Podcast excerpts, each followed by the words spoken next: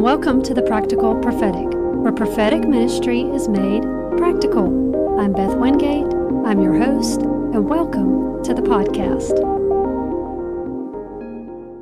Welcome back to our program today. We have part two of our special series with Marsha Headley. She's an author and a speaker of the book Prayer Dynamics. I will put the link in the description box. She also has a Prodigal Monday Facebook post that she makes each week that ministers to families that have prodigals.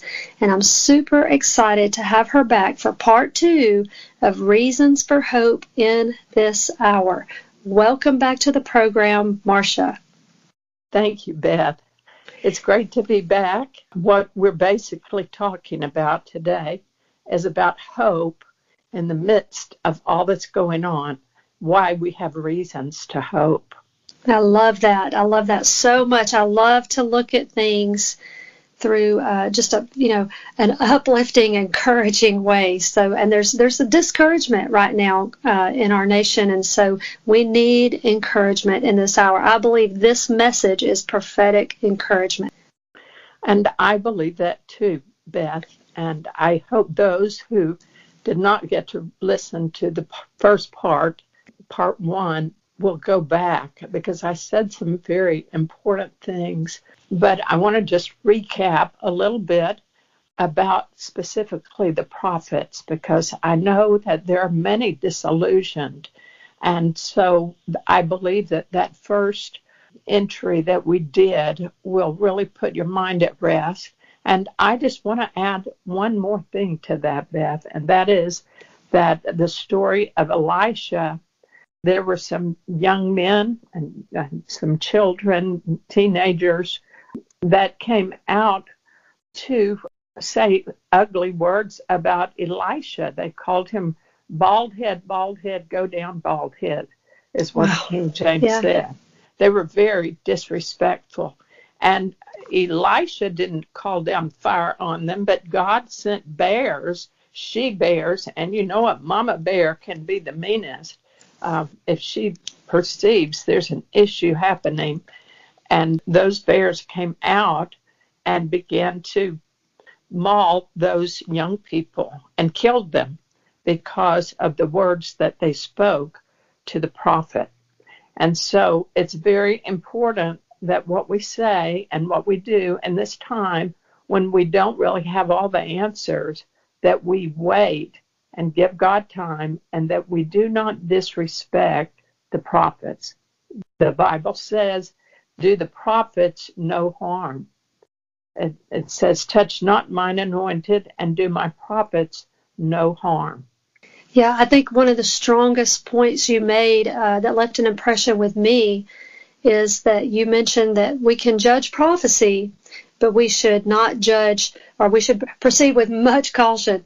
Uh, and, and, it says only prophets can judge prophets, and so we don't need to judge the prophets. You know, we can judge the message, but not the messenger. We need to be very careful um, in this hour because I'm hearing so many voices saying so many different things. And so, one of the things that uh, my mom always says is, you know, when things get confusing, go back to the basics and keep it simple. And and so that's what we need to do this in this hour. We just need to get in the Word and see what the Word says and go very basic and, and find out exactly what the Bible tells us about the prophets, and you have just, I think, hit it out of the park. Thank you, Beth. Well, today I want to talk to you some more about the hope that we have. And I want to explain right here that our hope is found in God and in His Word. You know, I I know there are a lot of videos out there that are encouraging, and I personally love to to every day listen to Give Him 15 by Dutch Sheets. And I find great encouragement there. But I hope you will check out that app because it is a, a blessing to the body of Christ. But I want to say that our hope is found in God and in His Word. It's not in videos, not the news for sure, and not in a friend or family member's words, even though it is good to find encouragement from others. But the Bible shows that God is the God of hope. Romans 15:13 says, "Now may the God of hope fill you with all joy and peace in believing, that you may abound in hope through the power of the Holy Ghost." So it is God that gives us hope through the Holy Spirit that helps to deliver that hope into our hearts. But there's another source of hope that I want to talk about right here, and that is found in Romans 15, verse 4. It says, Such things were written in the scriptures long ago to teach us. And the scriptures give us hope and encouragement as we wait patiently for God's promises to be fulfilled. We are in a time of waiting. And I don't know if you're like me, but I've felt quite a bit of impatience. And but the Bible says here that it is through the scriptures that we find hope and encouragement as we wait. And this is very important because the scriptures help to deliver life into our thirsty souls. I want to point out a scripture that God really confirmed in my life as I have used the scriptures in prayer. I was asking the Lord one day, Lord, it, if is what I'm doing really what you're wanting me to do? And I declared to the Lord Psalm 138, verse 2, where it says, For you have magnified your word above your name. And I was saying, Lord, I'm holding on to your promises. And at that moment, the Lord shot through uh, me a word, and it was the words of Mary Be it unto me according to thy word. And in that moment, it was about, it was close to six in the morning, and my brain doesn't function real good at that time. And even though I preached on that passage and I have studied that passage, and, and God has brought me through many trials through that one passage, I had a blank. Lord, who said that? And so I did a, a quick search to see who said that. And I know that God allowed my brain to go blank that moment because he wanted to see me to see where the location of that scripture was. And it is found in Luke 138. And the scripture I had quoted or, or was discussing with the Lord was Psalm 138, verse 2.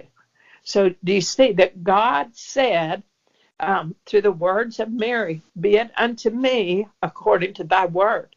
This is important because you and I, sometimes we feel like, well, God, that word is for Israel, or God, that word's for my sister, or God, that word's for my mother. No, God has given us his word to appropriate into our lives. And John 15, 7 says, If you abide in me, and my word abides in you, you shall ask what you will, and it shall be done unto you. So Mary took hold of the word of God that was spoken through an angel, and she said, I'm holding on to that.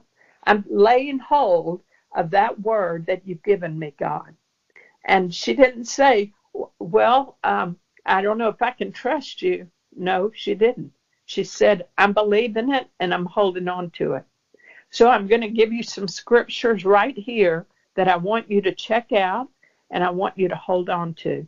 Isaiah 59 perfectly describes what we're going through right now.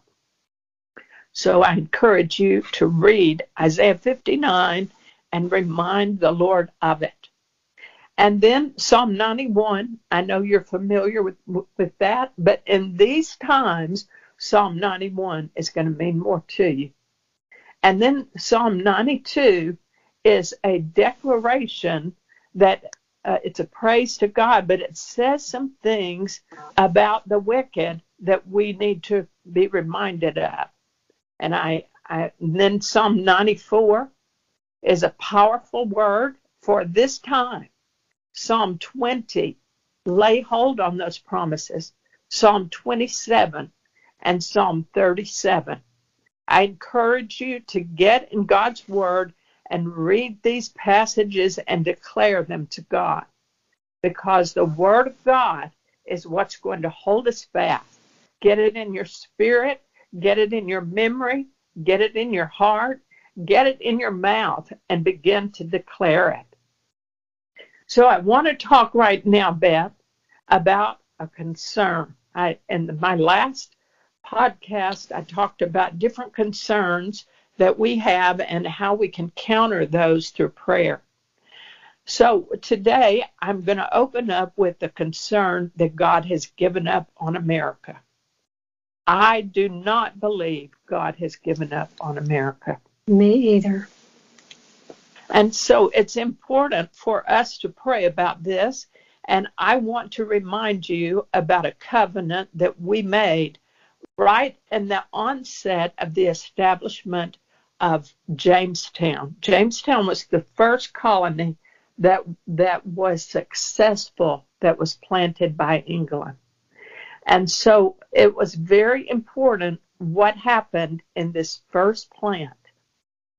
What what um, this crew kept went to do, they went to establish a colony, but they sent with them when they left England, there was a minister aboard, and his name was Reverend Robert Hunt.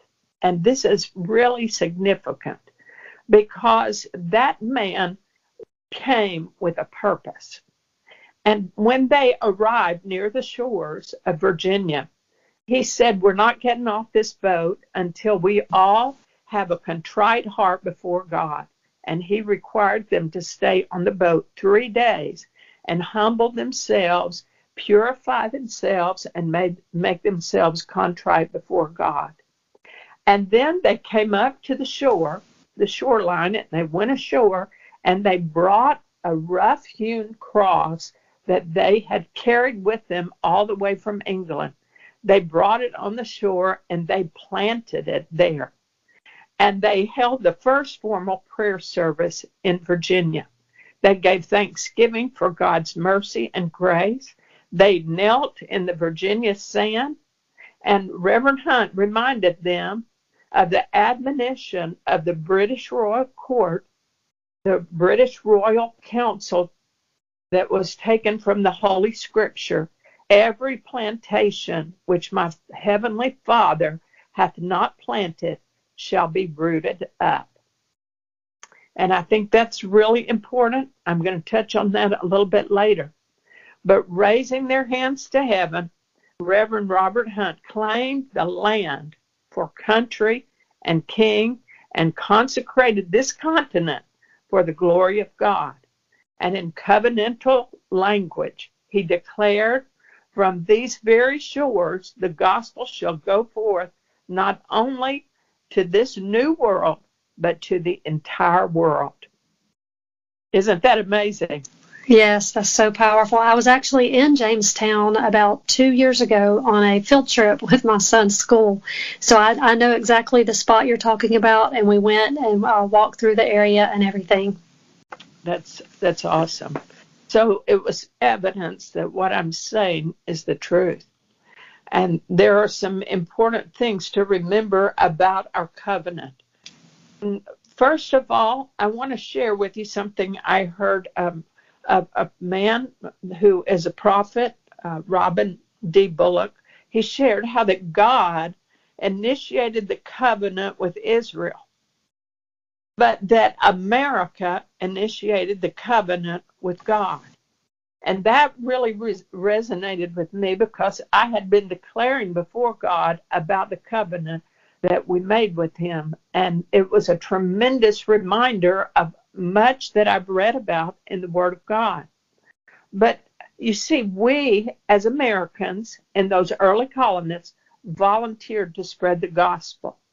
Israel did not. And I want to pause right here because when you look at the history of America, you will see how faithfully we have spread the gospel to this continent and to the world. And I know that because I have been a part of those evangelistic endeavors. I have read about those evangelistic endeavors. Americans have spent more money to spread the gospel than any people on the face of the earth. We've sent more missionaries. We've established more Bible schools and orphanages. We have literally sent the the gospel around the world through television, radio, and internet through American dollars. It is through American dollars that much of the translations of the Bible have gone forth and been successful in accomplishing because of American dollars. I did not even know about this covenant until just about a year ago.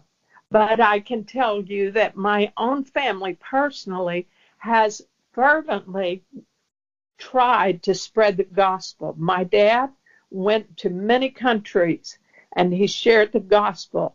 And my dad also did television and radio, every means possible and I could tell you that is multiplied by the hundreds of thousands, even millions of, of the people of God.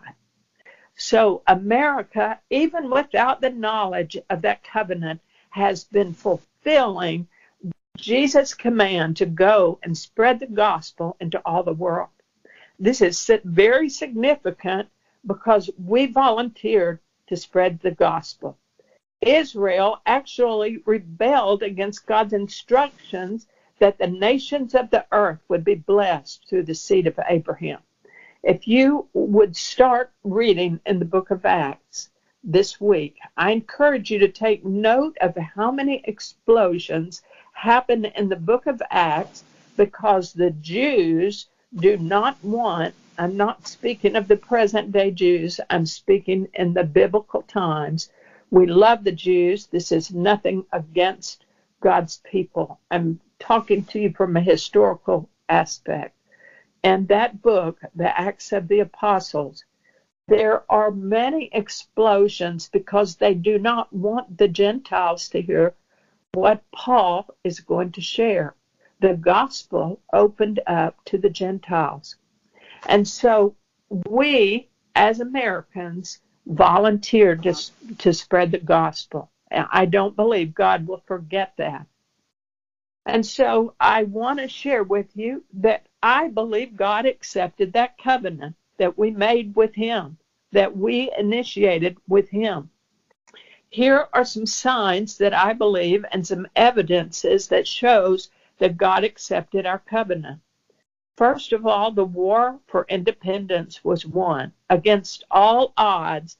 A group of a small group of colonists who didn't have training for war, but miraculously they defeated the British army, who had even enlisted the German army to help them. And yet, with God's power, and only through God's power, and you read historically things that happened that were miracles. And we won the war for independence. And I want to progress on from there.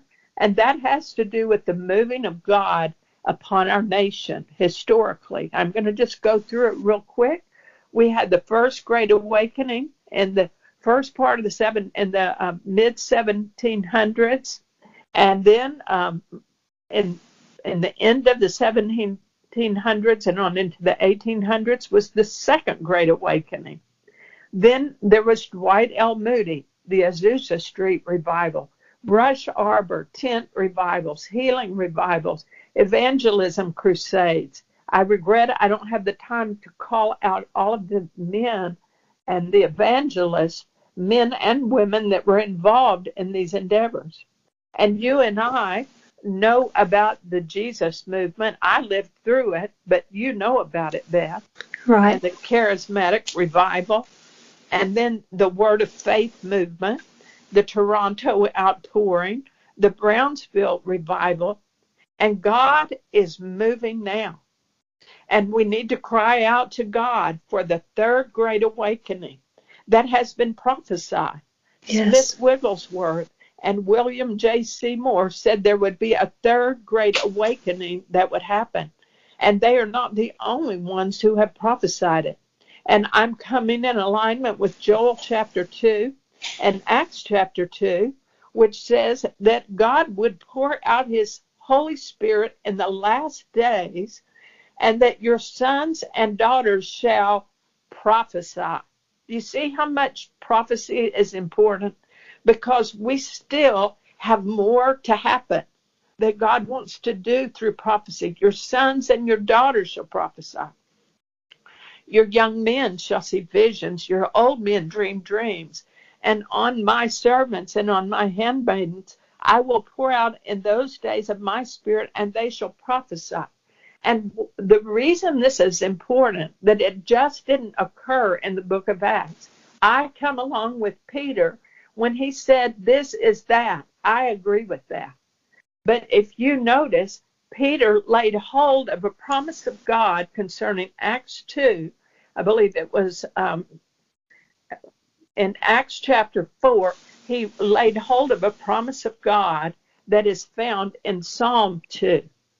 And that's important because that prophetic word is actually about the Messiah.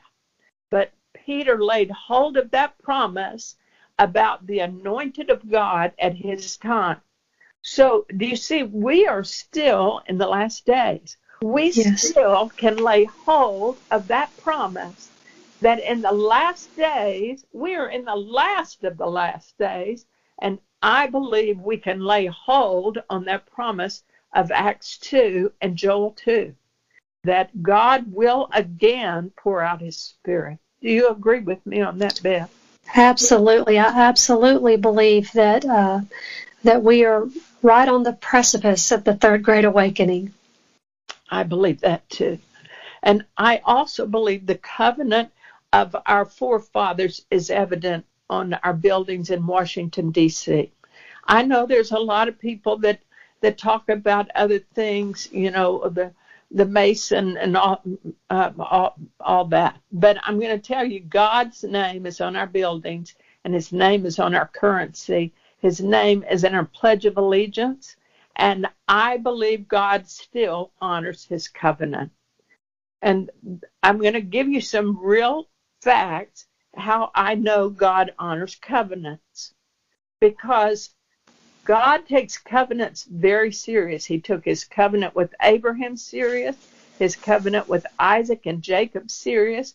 He took his covenant serious when he approached Moses and he said, My people are in Egypt and they're suffering, and I'm going to deliver them. Because God had promised Abraham he was going to bring his his children out of Egypt. And God was faithful to that covenant. And then God made a covenant with David. You see, God wasn't finished making covenants. God made a covenant with David and he kept it. And this is really important because Adonijah was a rogue upstart. He was one of David's sons. He was the second oldest. And he began to pull all the influential people around him, except he left out Nathan the prophet and two other men that that were close to Nathan. And Adonijah declared his rulership. But God had already spoken over Solomon. He told David, he said, You're not going to build my house, but your son Solomon is going to build my house. And God made sure that covenant was established. That's important because if you move on and you see that in that was in First Kings chapter one, but now in Second Kings chapter eleven, you see there is another rogue ruler that rose up named Athaliah, and her son Amaziah had been killed. And so what did she do? Did she grieve? No. What she did was start killing off all the royal seed. She killed all of her grandsons, everybody that could have fallen in line uh, to be king, she killed them all, but she missed one, and he was an infant, and he was spared by the priest Jehoiada and his wife. And they hid Joash for six years, the last descendant of David that could have reigned and fulfilled the prophetic covenant that God made with David, and God protected Joash. So you see, God does remember covenant. He protects covenant. And Moses, Daniel, Nehemiah, like David, reminded God of his covenant. I want to tell you what David said. He said, And now, O Lord, I am your servant. Do as you have promised concerning me and my family. Let it be a promise that will last forever. First Chronicles 17 and verse 23. God holds to his covenant. And there are people praying. It's not like we've all said, oh, well, God, do what you want to do, destroy America if you want to. No, the church is praying. We have stood by the covenant we made with God, and God Amen. is standing by us. You know, in the time of Israel, Beth, there were those that didn't honor God and those that did.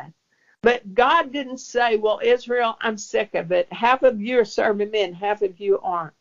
God continued to honor his covenant with Israel because he honored it with Abraham all the way through Abraham's lineage. And we have been grafted in. We are of the seed of Abraham because we have believed in Jesus, who is the one that has been sent by God, and we have been grafted in. And we can pray like our forefathers on that shore of Virginia. Every plant that my Heavenly Father has not planted will be rooted up. And that's Matthew 15, 13, and 14. I'm going to read 14 to you now. It says, Let them alone. They are blind guides, and if the blind lead the blind, both will fall into a pit. And we need to pray for that, that all those that have not been planted by God will be uprooted. And there are those that have been concerned. Did someone not do their job? Who who didn't do right? We've all been praying and fasting. Who didn't do their job? Did the church not pray enough? Did the person in the government that could have taken action, did the president or, or someone, the senators or the representatives, did they not do their part? Only God knows. But this is what God, through Mordecai, spoke to Esther. And I believe it's going to help all of us. Mordecai sent this to Esther. Don't think for a moment that because you're in the palace, you will escape when all the other Jews are killed. If you keep quiet at a time like this, deliverance and relief for the Jews will arise from some other place. Did you hear that? Wow, that's so if powerful. somebody didn't do their part, Beth, help will arise from some other place, God said through Mordecai. So God will always find a way. But I hope he'll choose, you know, me or you or, you know, any of us. Yes, yes, I totally agree. And that's why it's important that you and I stay in the game because God has not forsaken us. He has that's not right. left us on the side of the road. And the Bible says in Psalm chapter 9 and verse 9 and 10, it says, You, O Lord, have not forsaken those who seek you. And so it's very important that we hold fast God is not going to forsake us. He's not going to lead us alone or or take us down a path that is destructive, but God is going to bring forth everything that needs to come forth. And here's a third thing that people have been concerned about that the guilty will go unpunished. We need to pray for exposure, for witnesses, yes. for justice to be served and rendered. Don't just pray for exposure, pray for justice to be served and rendered, and that righteous scales will be reestablished in our nation. Yes. I want to give an encouraging word from Proverbs chapter 11, verse 21. It says, Be sure of this the wicked will not go un- unpunished those who are righteous will go free. And, and it's very important for us to remember the words that are in, um, let me find my scripture in Psalm 92. It's just such a powerful word. It says in verse five, 5, O Lord, how great are your works! Your thoughts are very deep. A senseless man does not know, nor a fool understand this. And now here's the clincher. When the wicked spring up like grass, and when all of the workers of iniquity flourish, it is that they may be destroyed forever. Because sometimes we wonder, Lord, why why is it that we are seeing wickedness flourish and the wicked flourish? But God has a plan. He lets them flourish because he has a plan of, of exposure and destruction. Because God wants to purify our nation. God will forgive all who will repent. God is merciful and long suffering, not willing that any should perish.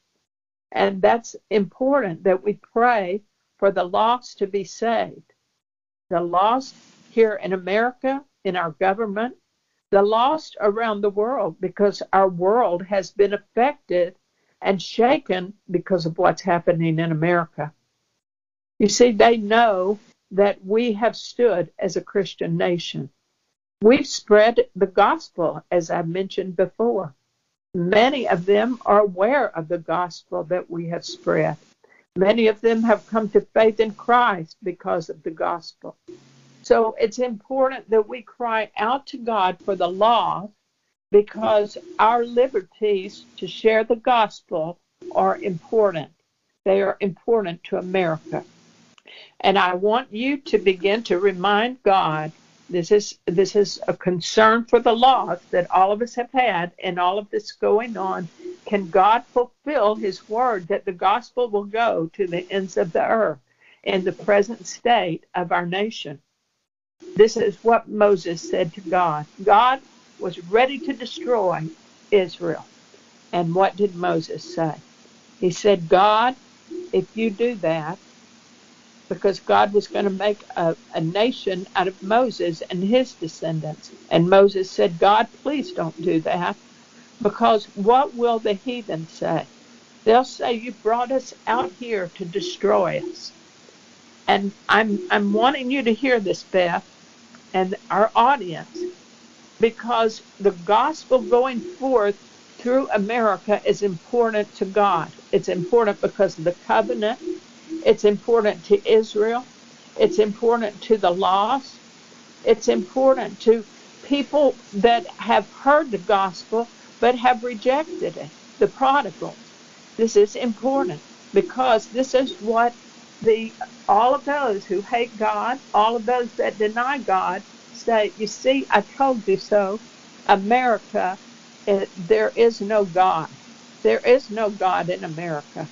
America doesn't have the true God because they've looked at our prosperity all around the world and they've wondered about it. They've wondered if the secret to our prosperity was because we have exalted the name of God. And if God destroys us, like Moses said to God, God, if you destroy us, what will the heathen say? And I'm concluding with this God wants us to be raised back up. I really believe that for his yes. name to be declared in all the world. In this end time harvest, this end time revival, I believe that God has a plan. We don't see all the pieces, but I believe that God is going to do just exactly what he covenanted with America, that we would spread the gospel for his name around the world. Amen. Yes, I mean, I do. I absolutely believe that uh, that this is a setup for a miracle, and that's what I'm believing for. Amen. I'm believing it too.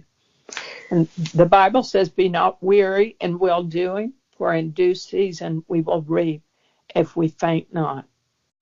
God never said that that we were the um, the microwave version.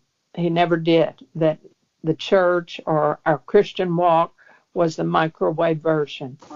The Bible says to be patient, to continue to pray. It says pray without ceasing and um, to be faithful. In fact, it not only does it say that in 1 Thessalonians chapter 5, verse 16, but in Ephesians chapter 6 and verse 18, it says, pray in the spirit at all times. So when you run out of words, you start praying in the Spirit. And when you get inspired with words, you start praying. Paul said, I pray with the understanding, I pray with the Spirit. And so that's how we're going to make it. That's how we're going to be victorious in this time. That's right. You know, I, I, I look around today and um, I just I just you know feel like people need to hear this word. They need to hear encouragement, and I just love what you've brought. You know, the Lord is not going to forsake His people. Ju- justice is not a what, but a who, and justice has a name, and His yeah. name is Jesus. And so the Lord is uh, the Lord will will uh, will I believe rectify these situations. There will be a reckoning. God will set things right. We need to do our part. We need to pray. We need to speak up when we need to speak up. We need to stand for things that are righteous and holy and good. And um, I believe that the Lord is going to do what He does best, and that is the miraculous. And so, I, and and this is not about politics or a president. This is just about truth and righteousness and justice, and especially the things that are biblical. And one of the top of the list would be uh, protection of the unborn. You know, I, I personally believe Amen. that that that should be the top of our list. And I believe um, that.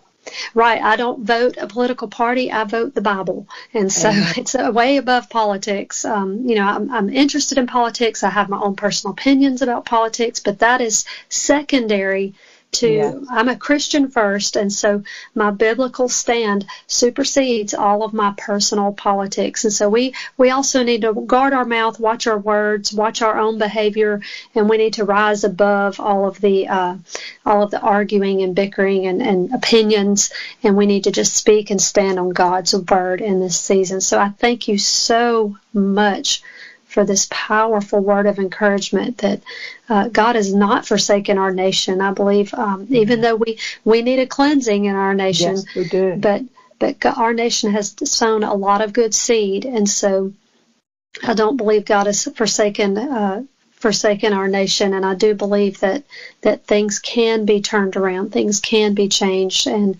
and so uh, I guess, you know, is there any party words you want to leave us with? This is so powerful. We had to make it a two part series.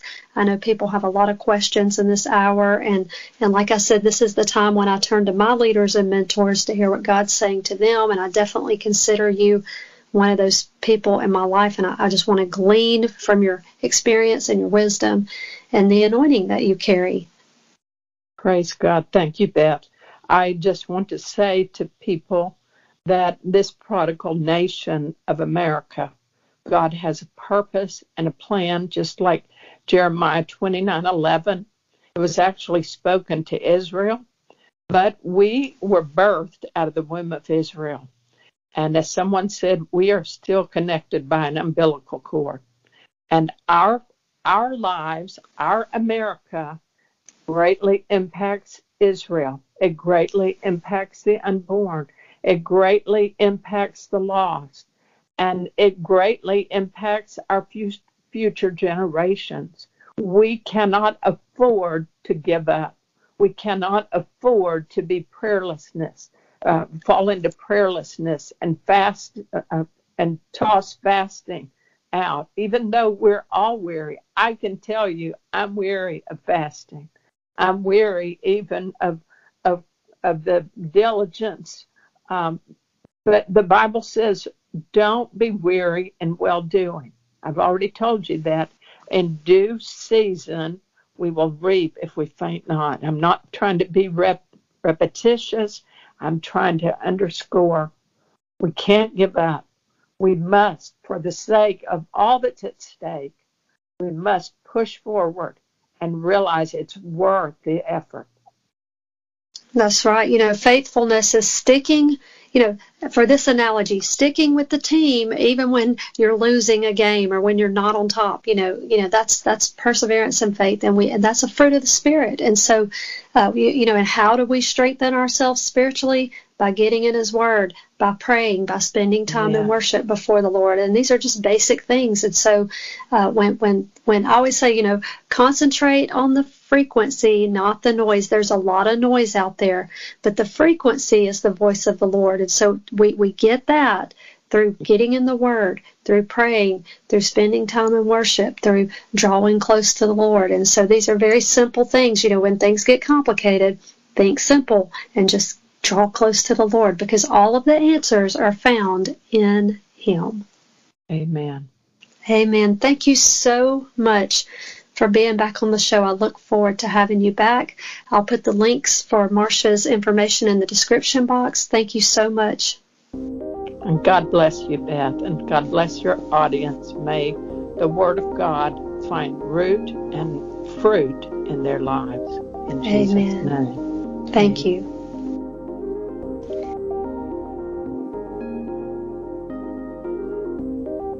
Thank you for listening to today's podcast. Please be sure to hit the subscribe button so you'll be informed next time I post. Thank you again and have a blessed day.